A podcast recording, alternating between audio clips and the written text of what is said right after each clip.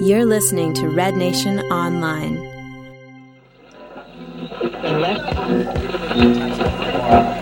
Now, Teibert goes to two defenders. It's in the middle there. Hutchinson! My, oh my, it's 3 0. Atiba Hutchinson pokes it in. Another goal that's not terribly pretty,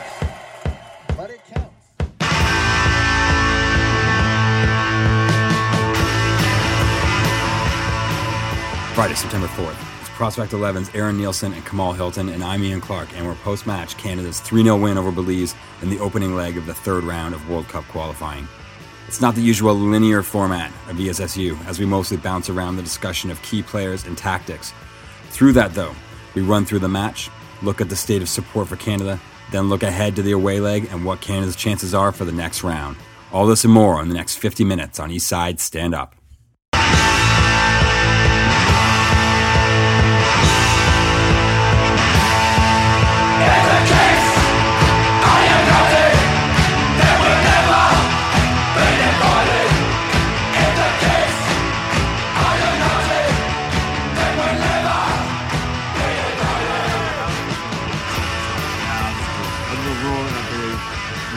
Do.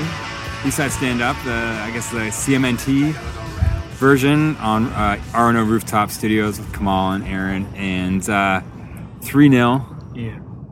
I don't know if I don't know how to like categorize. Is it a comfy 3 0? Technically, yes.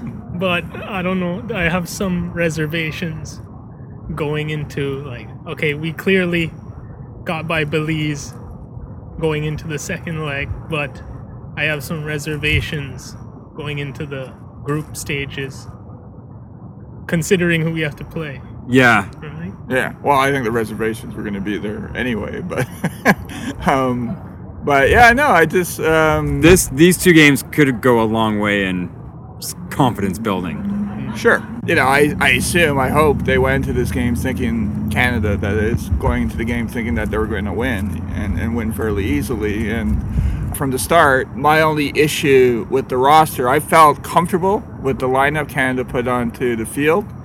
I just don't think they sort of scouted Belize because there was no need for three defensive midfielders. And even when um, the Guzman got hurt very early, they put Piette on instead of you know necessarily another striker, and that could have changed the dictate of the game. So they, you know, I'm sure the possession numbers are amazing, but I didn't think there was a lot of final product from Canada within tonight's game. And positives for me, even though we had nothing to do. I mean, you could have played my grandma in goal, and she would have done just the same. But I mean, Kenny Stamatopoulos. I'm glad that. Is your grandma still alive? no, That's even more amazing then. but yeah, That actually uh, helps your point. there you go. but I'm glad Floro stuck with him, um, considering his Gold Cup. Uh, Fair yeah, enough. Like, Yeah, well, Rewarded him for To what be honest with a- you, some of the greatest pre-analysis of the game uh, was Kamal because we actually showed up. We were at the CNE because CNE was going on, so we showed up to the game because we got bored of the CNE about a half hour before the game starts. So we actually got to see the guys train, and you can say your story about you know how Canada's the training and how they group that together. Yeah. But he knew you know the starting lineup. He knew he knew the when the substitutions were and stuff. So you Well, know. generally, what they do is they have the starters train together, and the bench will train together. So I'm running through. I'm like, okay. I'm looking at the familiar faces. Atiba's back. Will Johnson's back. So yeah, they're all gonna start. And I saw Issey Nakajima Farran. like, uh, they might not be be doing thought what I expect them but to do. so much. This so, is an interesting warm up that they're So, doing, where they're no, that- mixing the bench that- and the starters together. That was so funny. The funny part of that was is is Kamal was more sure that they changed the training than would start for like it wasn't like oh maybe they'll start for It was like no man they must be changing the training. No, that guy's he's training doing with the something starters. different, Floro. and then, well, I guess I was right after all. Oh, I mean, jeez. Well, okay, so the maybe just to back up two seconds because I didn't tr- quite get into that that opening segment. There was, you know, my pregame thoughts and pregame analysis, and almost anytime I feel like up until this the fourth round, the next round that we're in, I feel like Canada should beat every Yeah. CONCACAF team ranked higher than 100 4 0 at BMO Field. Yeah. I feel like that is the proper scoreline all times. And then when they go away, it's 1 to 2 0. Okay. is is com- like a six 0 aggregate against the Concacaf teams ranked higher than 100 or 130. Yeah. Uh, it's kind of the way I expect it, and I if we had finished that game two 0 I would have been a little like the three 0 made a, quite a bit of a difference in my mind. Well, the, Um, to credit to Belize, and this is the one thing we did notice about Belize was is their defensive awareness was actually very good, and they played a very overly defensive style. We were wondering if their coach is Italian, but they played a very system, and they actually played a system because you saw their back four running back when when the offside thing was going. You saw them, you know, covering people and, and jumping in if a guy was, you know, free or a guy wasn't free or double teaming when it was necessary. So certainly Belize. I don't think Belize was as athletic as Dominica, but they were certainly more football knowledgeable or, or football aware. The one thing I did notice is, is that Belize was very light, and and the Canadians were able to push them around, and the referee was allowing them. And then it didn't even look like there weren't even like it wasn't the Canadians were pushing them forcefully. It was just that you know as soon as the guy would hold on to a Canadian player, he'd just fall off.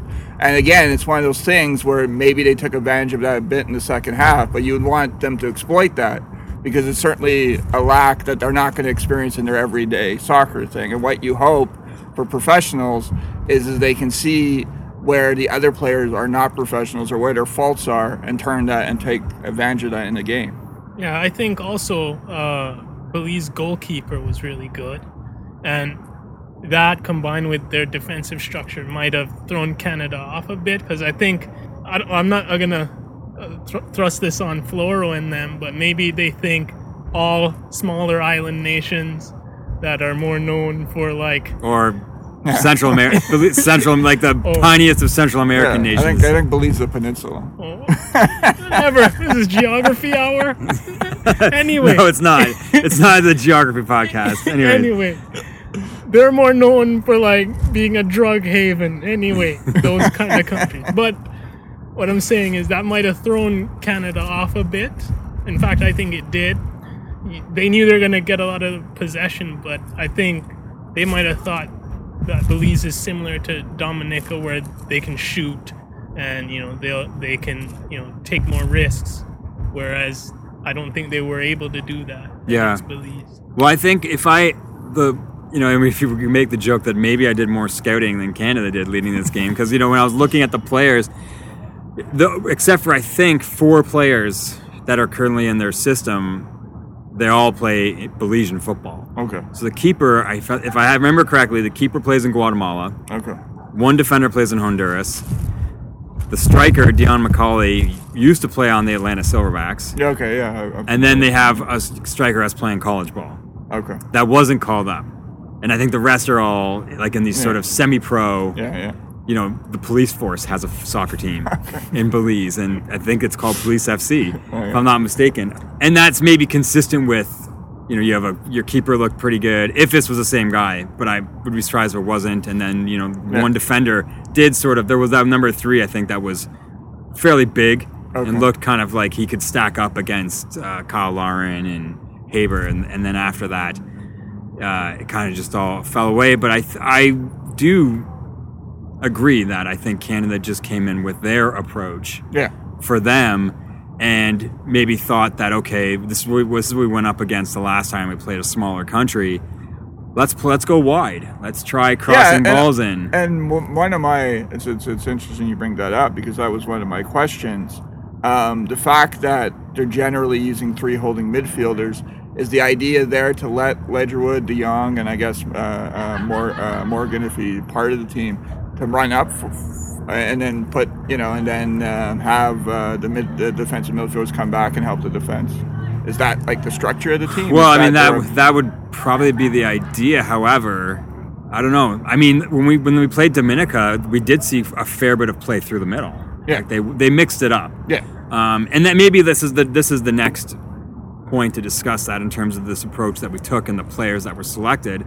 And if we look at the previous round, um, you know, and we are we've mentioned Issey going in there, and I think I I would expect that you're going to hear after this weekend some discussion of you know why wasn't Tesho Akindele given some time, maybe why maybe why wasn't Michael Petrasso uh, given some minutes uh, or, or Teibert allowed Yeah. to start. Yeah. there's a couple guys I think that Well, the only reason that, again, because of them going into the game thinking long term, the only reason I see Issey and Ricketts is, is that they think they can play wide midfield as opposed to playing striker. And in a game against Mexico or even a game against Honduras or someone like that, you can play a four-five or yeah, uh, four-five-one, and have Larin up alone and have those guys play more of a you know. And again, like Teibert, you know, and I think Teibert's a good player in terms of being a def- you know, it's a weird, it's almost an oxymoron, but he's a defensive winger, right? Like he plays the wing position great.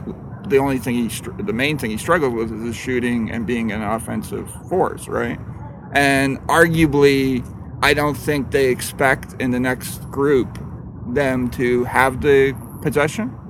And so maybe you need those more guys back to stop the other team, you know, or, or to block the other team when they're in possession. But Yeah, I think it's it's a formation thing more than anything. Like, I wouldn't have seen, you know, because he's stuck. Floro's stuck with the same type of formation all the way through, where I don't see where Teibert fits in there, and and Petrasso would fit in there, and even Osorio, who that was the big controversy why he didn't get called up.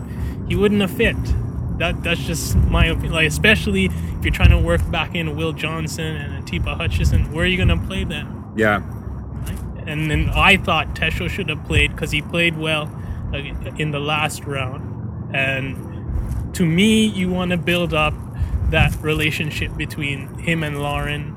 And I guess he likes Ricketts as well. yeah So those three, I would have continued with those three. yeah It's puzzling that he went with.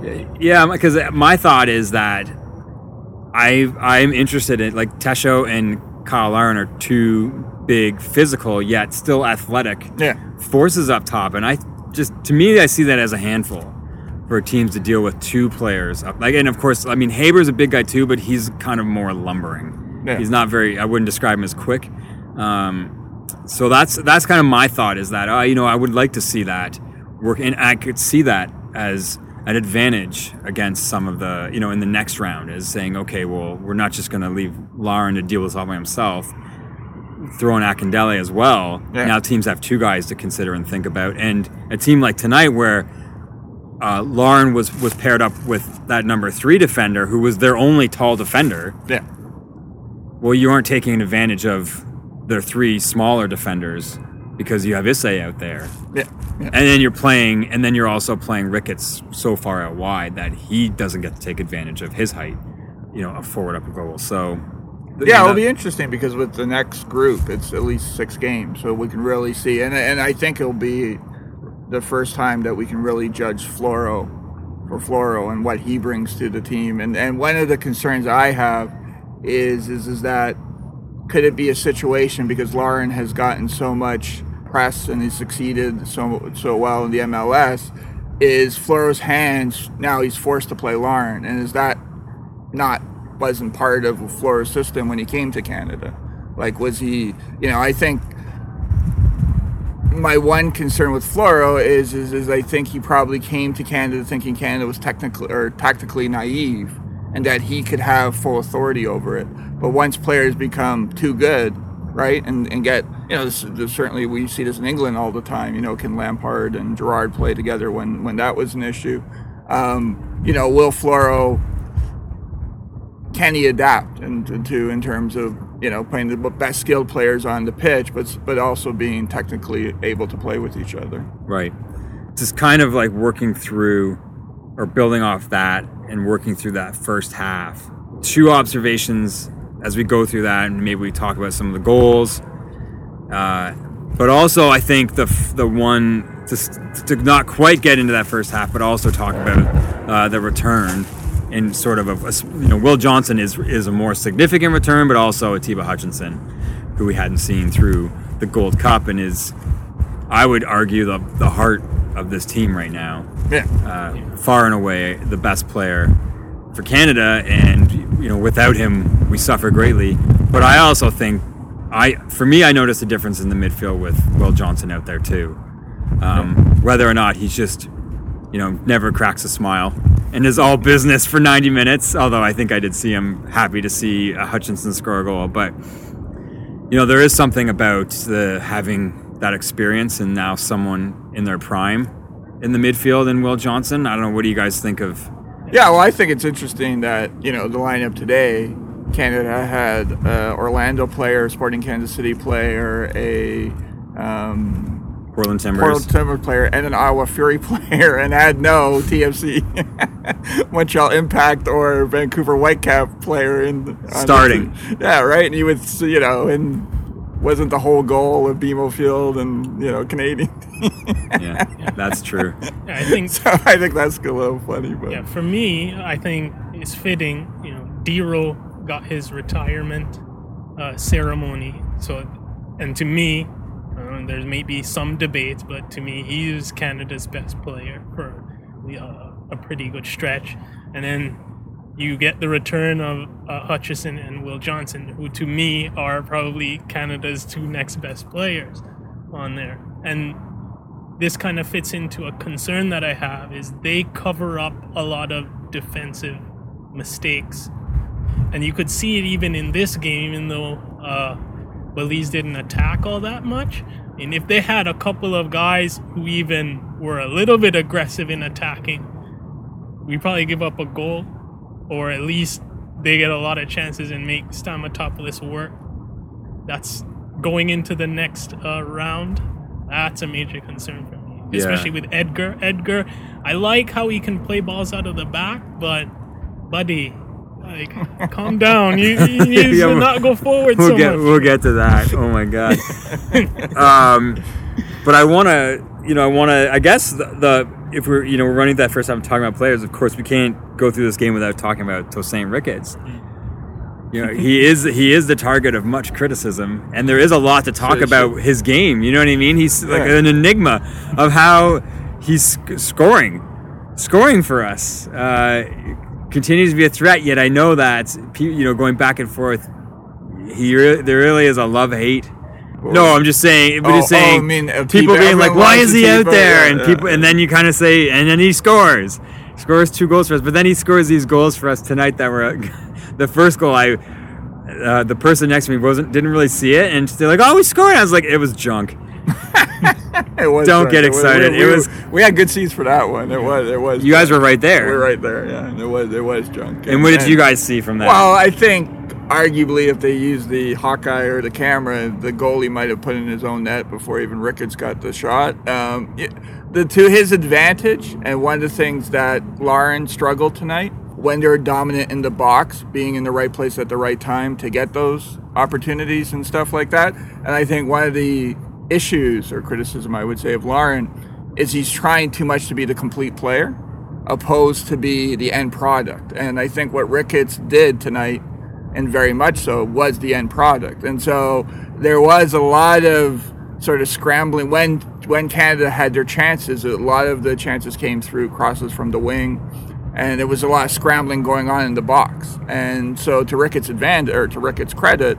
Um, especially with the first goal, I think the second goal, I think he kind of stole that from uh, Johnson. But um, the first goal, to his credit, he was the only guy like less than a meter away from the goal line, where every other Canadian was kind of around the penalty spot, and so also basically uh, Belize could just block the net. And so, you know, you need guys who can do it. You know, the only to add to the Ricketts humor, the funny thing is, is in the second half, for some re- weird reason, Ricketts ran um, from his own uh, net all the way to the opposing net, all the way back. And we were joking, or I was joking, saying pro zone numbers where he's trying to get his kilometers up, so it looks like a good game. so it's not like he has four touches and scores two And he goals. scores two goals, and you're looks like, he has- "Hold on." He ran 10 kilometers and he did all this. And Yeah. so, and then, you know, what, you know, I don't know for um, Canada games, but you give your player the game, and it's weird. One of the things I like about the Canadian national games at BMO opposed to TFC games is, is that the announcers are pretty easygoing and not screaming things at you through the whole game. And so I don't even know, did they give a player of a game award? Because you'd assume it would have to be Ricketts, but at the Sure same they time, do, but I, I I didn't hear it announced. yeah, I Yeah, actually didn't either. I'm sure they do. because because arguably you wouldn't give it to Ricketts, but I assume you know, your natural instinct would be, and especially Yeah, if you didn't watch the game, you'd say, "Oh yeah, he's the reason he Ricketts was the scored two goals. guy." He's a goal scoring machine. yeah, like my, my thing with Ricketts, and I think where the enigma part comes in is he's very active and he's selfish with the ball, but you know, so which sometimes is a good thing, and you need that, especially with the like Larin, as you say, he's trying to be more of a complete player and try and get guys in the game when you want him to be more aggressive with the and then Nakajima Farran, you know, he's way back in the midfield, and De Jong's playing his position when he should be, you know, more aggressive and, and in in the box. And if you only have one guy doing it, he's gonna stand out. And I think that's why he made the difference. But in certain games, he'll do that where you want him to, okay, pass the ball now, or okay, play the cross in, and he hits some wayward shot. you know, that's when you get frustrated with it. Yeah. yeah, that definitely would happen. And and so if we like we're running through this this uh you know the the game right now and I guess to go into the half at 1-0 yeah, I can't I can't say that I was uh, overly thrilled by that score and I, I was a little bit and I'm not nervous necessarily like I said when we when we started off this podcast it's not necessarily that I'm nervous that we're not going to advance but you I want to I want the team to advance with confidence yeah. like when we Yeah. let when we got through the stage with Dominica to go through that with a 4-0 win at home and the and the players that scored it was like oh this is good this Yeah. is something to be and, and certainly, and certainly from the experience of the game, it was a different experience, right? The goals were all three goals were kind of sloppy, and and there was no conviction. And in the game with Dominica, especially the beginning of the game, the goals were of conviction, right? Yeah. And, and arguably those were professional goals just against a weaker opponent, right? And and in this game, it was dominance of possession and more aggressive within the box allowed you to score goals, right? Yeah. And and my fear would have been if Ricketts wasn't playing or wasn't the guy to be able to do that. You know, who was going to be the guy who was going to do that, right? Yeah. Because uh, And if I could talk out of both sides of my mouth, Yeah. what I would say is that in in in, a, in another regard, if you look back on some previous opponents or some previous qualifying cycles, like when we played Puerto Rico, who just sat ten men behind the ball, you take those junk goals, right? Where you like the last qualifying cycle, we couldn't do, we couldn't do anything. We just didn't know how to unlock teams like this and and find those little Yeah. those little moments to finish those chances. Well, Um, and that, never, that- they never came up, and it never and- happened. And arguably, that's you know because we were talking about the worry in defense.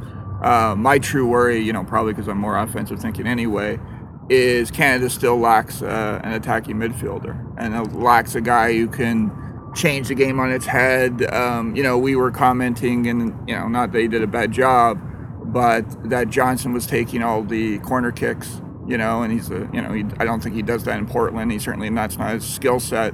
Um, and you also, so there was no guy you felt, you know, you always felt if you crossed the ball into the box, Larin could be capable of scoring a goal.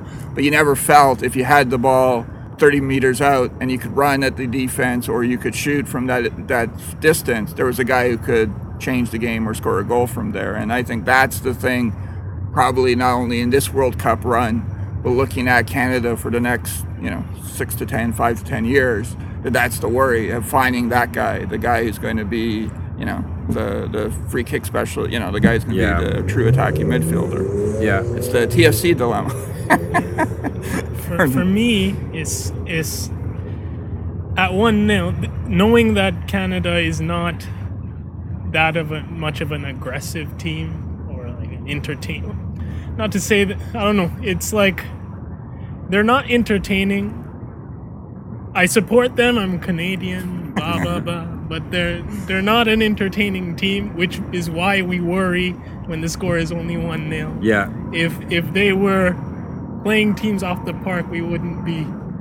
It's like, oh, okay, one 0 that's fine. We know more goals are coming, but you don't always get that Yeah. with Canada. See, to me, it's a team, like if this was a club team, it's a team I would really like. But the changes you would make to it are stuff that Canada's national program don't have the capabilities of changing. We just don't have the talent in the system that's going to be that replacement at that particular position. Or, you know, arguably going farther back, we have never developed those players that are needed to, especially within, you know, because one of the issues is if we're playing you know, and it's it's sort of unfair. But if we're playing, um, I made a joke to Kamal saying we should claim to be Oceania because most of Canada is surrounded by ocean. Play New Zealand and then we're straight to the World Cup. But the irony is, is, is that attacking midfield, those flair players, I guess is the best way of putting them. That is what South America soccer or Central America soccer is, right? Like they're crazy, but there there's a lot of decent flair players who can do that, right? And so when Canada's playing Honduras, when Canada's playing Panama, when Canada's and you're just doing simple scouting and stuff like that, you're going to say, well, you know, I worry for Canada because this player on Panama, this player on Honduras, this player in Mexico can just change the game by, you know, scoring an incredible goal or, or running through a defense or doing something like that. Yeah. And then also for me, like uh, I worry sometimes about some of these smaller island nations that they're gonna pull a rope a dope and like have all their You're good telling guys, us- have all their good guys. Notice on none of their guys had names on the back of their jerseys. That's why. That's why. And then they'll go down there and be like, I could have sworn that 21 that subbed on, the guy wearing 21 this game, it's completely different. Like I'm saying, like they're gonna do the hockey substitution thing and bring on their three best players, and because we didn't scout them, they're just gonna come on and just be, all be game breakers and start scoring all these Yeah. goals.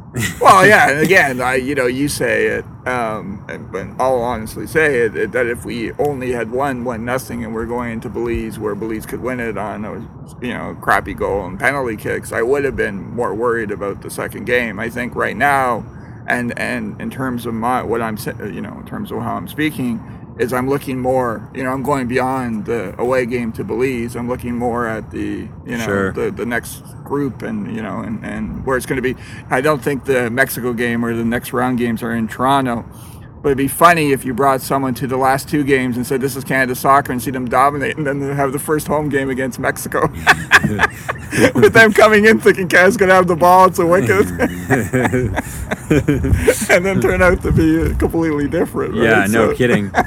Um, I, kind of like. I feel like we've sort of. We don't need to necessarily go through the the rest of the game because we've kind of touched on so many different points here and there. Obviously, we know that in the second half, Ricketts scored that second goal. It kind of sc- scooped it in off off uh, Will Johnson's diving header, and then we saw Atiba. And I say credit to Atiba that you know he he swooped in there and poked that to get that. And is and when we talk about an approach that Canada takes to a game of like not playing with urgency, it was I thought it would. I don't know if you noticed, but I thought after they scored that third goal, all of a sudden they put the pedal onto the floor. Yeah. it looked like they were like they wanted to score a fourth, and I'm sort of thinking to myself, where was where was this? You know what I mean? Like they were really pushing in the last well, two minutes of the game. And, and you know, credit, you know, because I didn't know it was Atiba who got the third goal, and so he would be my player of the game because there was scenes in the game other than playing his role as he always does.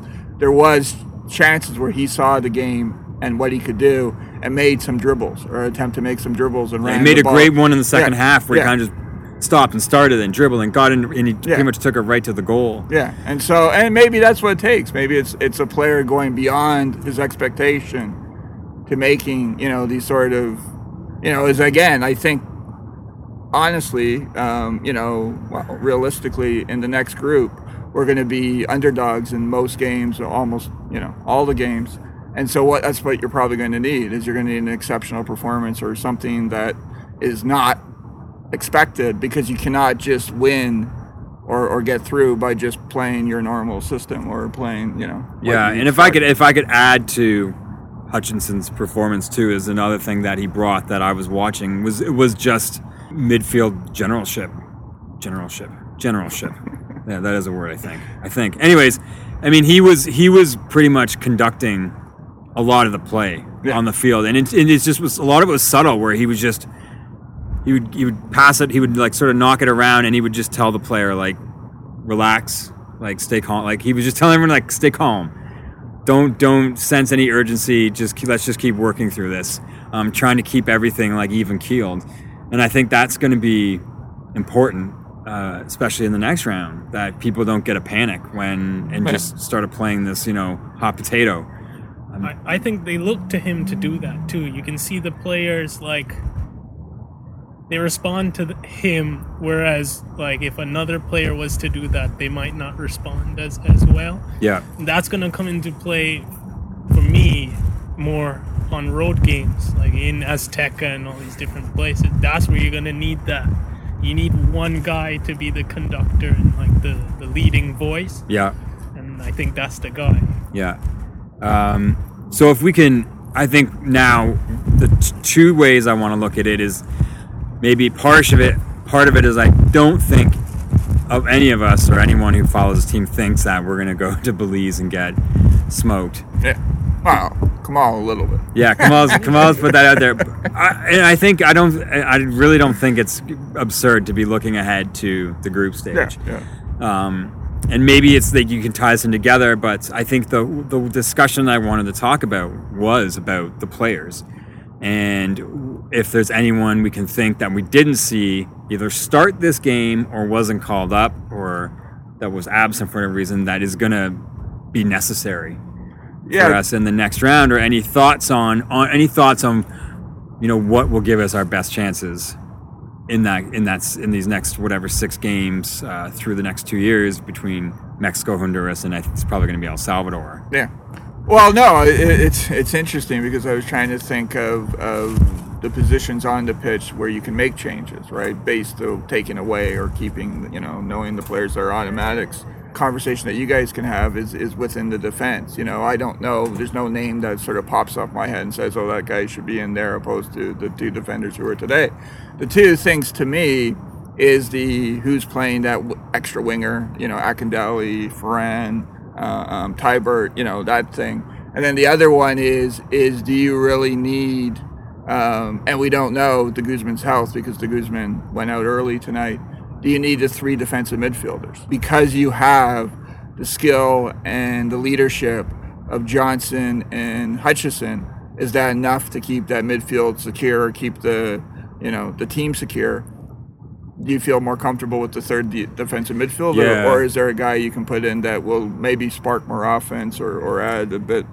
Well, the thing that I would like to see in the the formation that I think always I think Atiba Hutchinson can play more advanced Okay. and is capable of being a playmaking hmm. midfielder. And that was one thing that I thought was strange was there was there was points in this game where Nick Ledgerwood was pushing far up and the Yeah. player covering him on the back line was Hutchinson. Well, and that's the thing. And that was wild for but, me. But that was the formation. And, and again, I think that you know I don't know what it's called, but I, that is a you know that's a tot formation, right? There's a tot formation where you allow the wing backs to basically be complete wing back. Yeah, it's ironic because we talked about this with Morgan, and I had thought, you know, years back, but you know when uh, uh, Aron Winter was doing his four three three Yeah. and and this there's this notion where you let the wing backs run the whole wing, so they're responsible for running from one end of the pitch to the other end of the pitch, and to protect them, you have these holding midfielders come back, and and they become your back four, or your back five, depending on how you set up your team. Yeah. Um, and so it seemed to me like we didn't get the advantage of,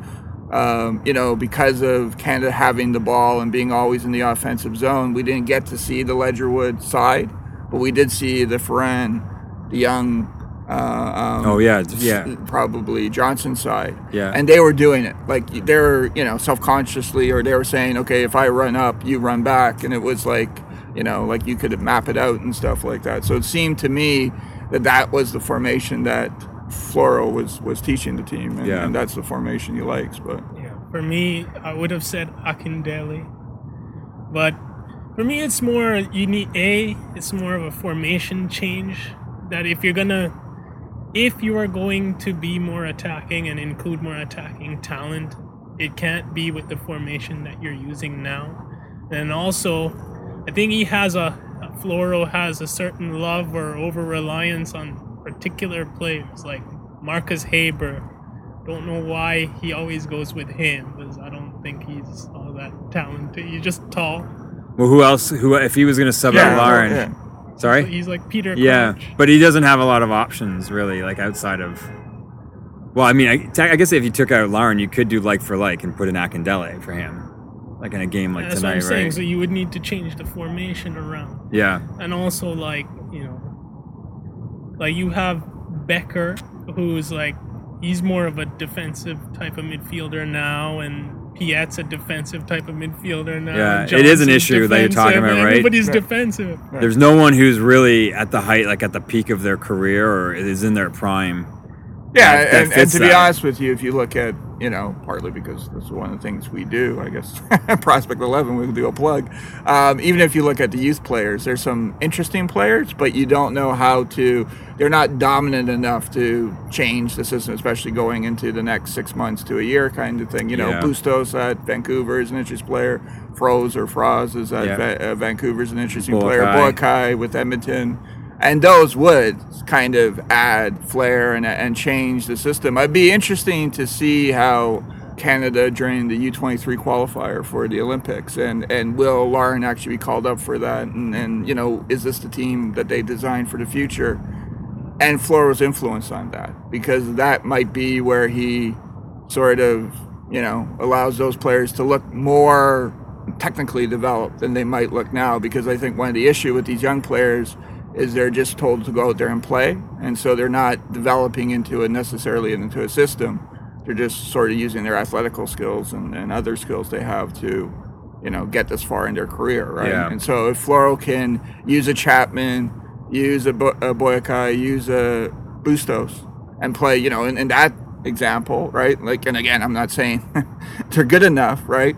But if you have Larin up front and then you have a three you know attacking mid a Bustos um, a Boakai and Chapman. And then you have the two defensive midfielders and the four back the four Yeah. two three one. That could be an interesting formation right? And you know and you know who knows? That might be potential for Canada in the future. Yeah, I was I was thinking that now you have the perfect stage to do that with this 3-0 win, but if you already picked 23 players, Yeah. you change you can't change them now, right?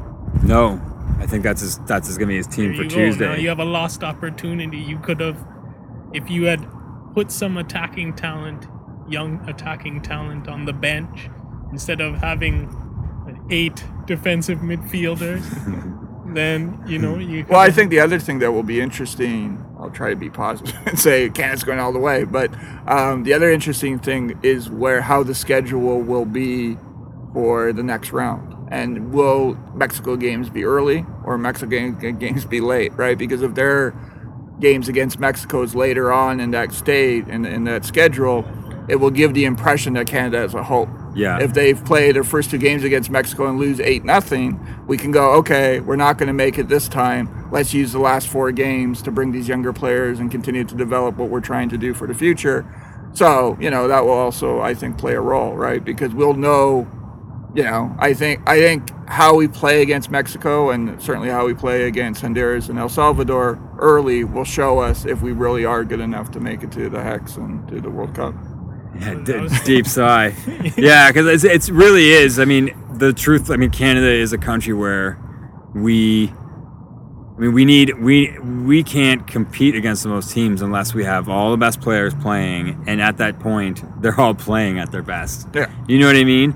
Uh, and even the last time, the last cycle, I thought we had some really good players who were sort of at the peak, uh, playing at good levels of, of professional football. And I mean, when I'm, if I look at our back line, I mean, that's sort of where I say I'm, I have concerns, especially last time when you had uh, Kevin McKenna, who was playing, well, the second Bundesliga up to the Bundesliga, hovering around the Bundesliga with Cologne, with Cologne or in Cologne. And uh, this time it's David Edgar, who's now in League One. Yeah. And, then, and then you have questions about who he's partnered with. Is it Dejan Jakovic, who's playing in Japan, which is just such a bizarre league to sort of be able to qual like say, oh, the guy who plays in Japan will play like this against Concacaf players. Yeah. I mean, you you can't measure it. Well, and then even so, and you know, and and and Larin deserves a lot of the credit he's gotten, and and certainly you'll, we're, you know we're looking forward, and I think he'll be a good player. But you know, would you prefer to have Larin or you know, and I guess it's a good debate. Would you prefer to have Larin or De Rosario on his prime as your attacking main attacking option, right? And so, you know, I would say, you know, partly I like teams that well, certainly teams that you're not buying and teams that are developing and you have to see, you know, and have flaws. And so I think it's a good question. You know, are we better than we were, um, you know, four, years, years ago. ago, or you know? Well, I, and I don't know how long we're into the pod, but I guess we could do. Can we do sights and sounds? Yeah, let's do it. Let's well, yeah, you know what, we're kind okay, of well. I, I have a general, you know, I, a general question was, is what did you think of the support, and what did your opinion on the game, and, and oh, sure. and Yeah, that's. I mean, that's a important question too for the next round. I will say that we paid sixteen dollars a ticket, which was cheaper than the CNE, and had great seats, like the nicest seats in the house, and we were offered free tickets walking around outside. you were offered. Oh, really? Yeah, yeah. yeah. From who? Just random girls and no, no, no, no, girls like working for Yeah. the stadium or working worked for, CNE CSA or or whatever. and You're they offering go- free tickets. Yeah. Yeah, they're like, "Oh, do you have tickets to the game?" We're like, "Yeah." They're like, "Oh, I was gonna give you some."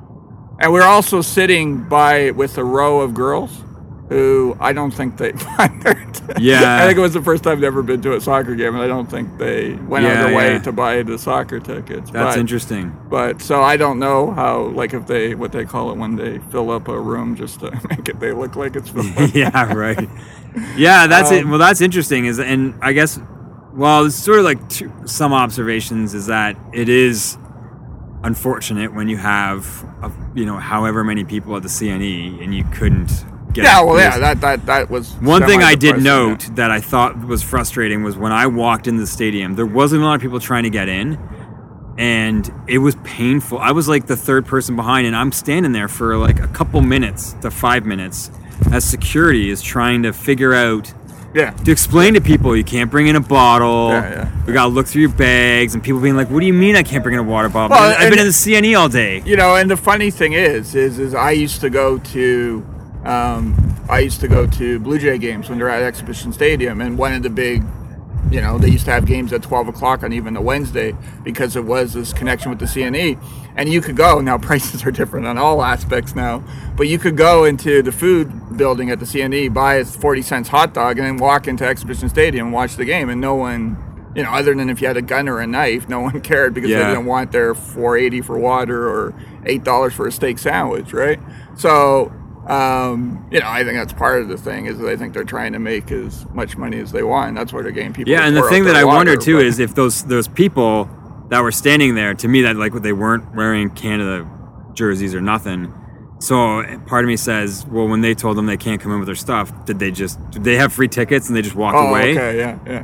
Which yeah. may have been the case, Yeah. and that may actually have hurt the chances of getting a few more, you know, another hundred people. Yeah, no. there. Again, I thought it was. You know, I thought but people the- enjoyed themselves. Like I thought the, the atmosphere of the game was good. There Well, it was a great there- night. There was, yeah, it was nice outside. Certainly nice outside. And I thought that the, um, and then my only other sight in sound because we've been talking about defense all night is Doneil Henry, which Yeah. you, you saw him in the Concourse. Concourse. So yeah, yeah, he's a so I just Hulkamaniac. I can't get over nice how that. I can't because I'm over- thinking because it's funny because I'm thinking to my head I'm like we don't have any other defenders and then I'm like oh yeah, Oh, yeah, we do have Henry. Doneil. You can cross our fingers that if he has a good season, he might be good to go. Who, who was his Europa opponent? Oh, I can't remember who they played. I don't think we're playing So as or Romanian team. I don't yeah, think I don't or think like Canada, an Eastern European team. I, I don't think, think they played. Canada has any Romanian games coming. Out. Yes. I feel bad for the guy. He got he got skewered on Twitter, but I mean, it, it's just. I, I, I keep my fingers crossed for him just because athletically and physically, I mean, he is just a specimen. And Yeah. could and it and could be just that anchor that we could use um, as long as his just his passing, I think, is his biggest Achilles heel. Right and, and to be honest, it, it's interesting. It's very interesting that you we're talking about this because um, you know Kamal works in, with basketball, and we were talking about it. And I was a fan of Canada basketball for you know 20 or 30 years, and the biggest difference in Canadian basketball today is how athletic the Canadian team is. And so when it's playing against Argentina and Cuba and stuff like that, you know they're playing above the rim. They're incredibly athletic, and that is one thing that probably Canada's lacked soccer wise as well. And to have these guys like Henry and Larin and, and stuff like that, you know, we can the hope is is we can teach the football talent or we can develop the football talent. But because they're such athletic specimens and have such great potential, I think that does give us some hope, you know, opposed to, you know, where we were in the past kind of thing. yeah. I guess my sights and sound. Uh, part of it was the banner, but uh, also it's encouraging to see like the U17s or U20s out there in like supporting the team uh, in the stands, and it's been that way not just in this game, but uh, the last one and during Gold Cup, and like you can see, it's it's encouraging to see that not only from a supporting standpoint, but I'm sure they're learning certain things, and like I think they sit with their coaches and they kind of give them tips and pointers. So that's something that I like to see, and I'm not sure that happens with other countries, Yeah. but it's nice to see at least. Yeah, and I would say in general opinion on the support, I think we really do have a nice close knit, and I don't mean that to say that you know no one else is invited, but I think especially with the Canadian team, we have a nice close knit audience, right? Like the supporter section was fairly busy from where, where we were sitting. You know, as he said, the under 20 team was there. There was a lot of quite a few familiar faces in the crowd and Yep. stuff like that. So you know, if you can bring more people in and they see that same, we saw uh, in our section, we saw people with very young kids who I think uh, was it Dero. Uh, one of I think it was Dero. One of the players was around signing autographs, and the kids were all super excited for that. So you know, if you get that right, it's just a numbers thing. You know, it, it seems it's not like people are going to the game and hating it, or people are going to the game and having you know being disruptive or Yeah, anything yeah. like that. I think they're having a good time. It's just getting. You know, I think the announce was ten thousand tonight. Yeah. So it's just getting more people than that. And That being said, I am in favor of moving the games around from outside Toronto. Yeah. I don't. I don't think they're gonna do it just because they. I'm in full support of Fort McMurray. Mexico and I, Fort I know. I would love. I would love. Like I do think that you know, and and it's completely selfish because we're in Toronto, but the Mexico home game in Toronto, I think that that because I think that could create, for lack of a better term, a venomous environment, and people feel that really matters. Because I think one of the problems with, especially now because we're playing these easy games. Is these Canadian games seem like a party, seem like a fun time, seem like oh we're supporting the boys, but with, there's no sort of struggle, there's no sort of animosity, there's Yeah. no sort of thing. And especially, uh, you know, one of the things, and unfortunately, Canada did a horrible job going from it, but was when Canada almost qualified for the World Cup and played the game in Varsity Arena against Mexico and had 30, you know, and the stadium was falling apart, but still got like 30,000 people out there. And a lot of them were supporting Canada. And a lot of them were supporting Mexico.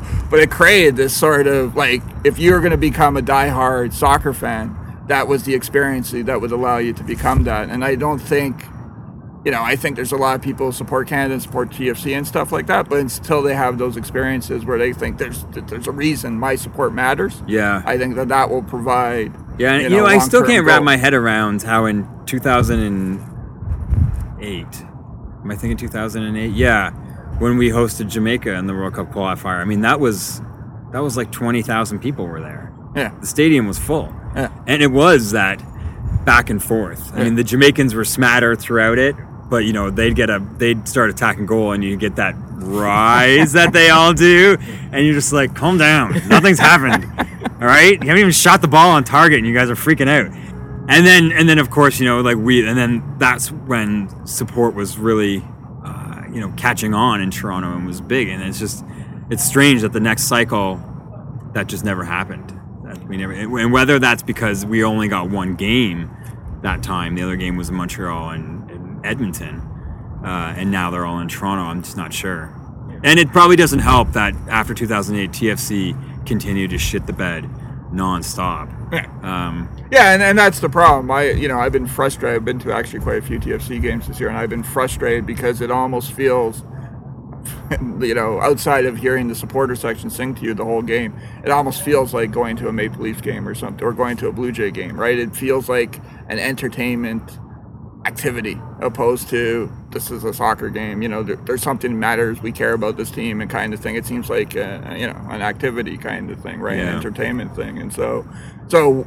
But again, I think the the the jump is not you know all you have to feel is is threatened right as soon as you feel threatened then you're you know then, Then your guard goes up and then you're engaged and all that kind of stuff so that's all or or that or some iconic dramatic victory that you know that gets the team completely in support. And and with TFC there has been historically a couple situations you know winning the game in the rain in the 94th minute where you felt if TFC was smarter and could build on that that that could have done something. But you know now it seems like you know a prawn cocktail? Or Wembley man. It's Wembley Junior man. Yeah, yeah, or prawn Me- cocktails yeah. my first live game was the the Ecuador game Yeah. that was here, and that was really awkward. Like I was surrounded by yellow, and it was like it was weird. But to your point about Fort McMurray, send Honduras there Yeah. because it's payback for eight one. That's Yeah. what I would do. Yeah. Send them there. Well, and that's what's going to happen because the game's not going to be in Toronto this fall, is what they're saying. So, um, I think we should leave it at that. I think we've cranked out a pretty significant podcast, covered a lot of different things. Uh, I love, I love, I'm always like, got to keep it under 40. It's so much easier to edit, but we've gone a bit beyond that. That's fine. And um, I think the next time we do a, a Canadian men's national team one, I'm, I think I might look ahead to that right, right before that, the next round starts kind of do a bit of a preview and get some episodes through that. So uh, we'll leave it at that. Kamal and Aaron, I'll say you can get both of you at Prospect 11. I'll direct them to that. Um, I saw that you just did, what was it, some NCAA stuff, some players to watch in the draft that are from around the world. Yeah. Yeah, I Global guess I players, guess that's we're pretty plugging cool. anything, which is very interesting. Is is that I'm actually meeting the technical director of the OSA next week, and we're talking about OPDL and and the good and bad and, and, and stories regarding that, and and primarily I think the hope of the conversation is to talk about you know the long-term development and what's the goal of OPDL and you know where the kids who are playing OPDL at like 014 or U14 U13 you know where will they be in five years and what's you know to look for there so I think that'll be very interesting Great. And everyone knows you can catch me at Clark RNO. And if you have uh, any comments to email in, uh, info or have your say at rednationonline.ca. And uh, this you might get two of these in your iTunes. I'm think I'm going to go watch the Sounders game tomorrow, so I'll see who I can rope into that. And uh, I'm sure it'll be a fantastic matchup for Toronto, depleted team. Uh, but luckily, none of their players got called up, so we'll see how that works out. Uh, and on that note, so Canada wins 3 0. They still have uh, way to Belize coming up, but I think uh, hopefully, touch wood, I didn't uh, curse anything talking about the future podcast. And uh, I hope. I told, I told you but We'll be talking to you guys- money on that game That's Yeah. and we'll catch you guys next time. Thanks for listening.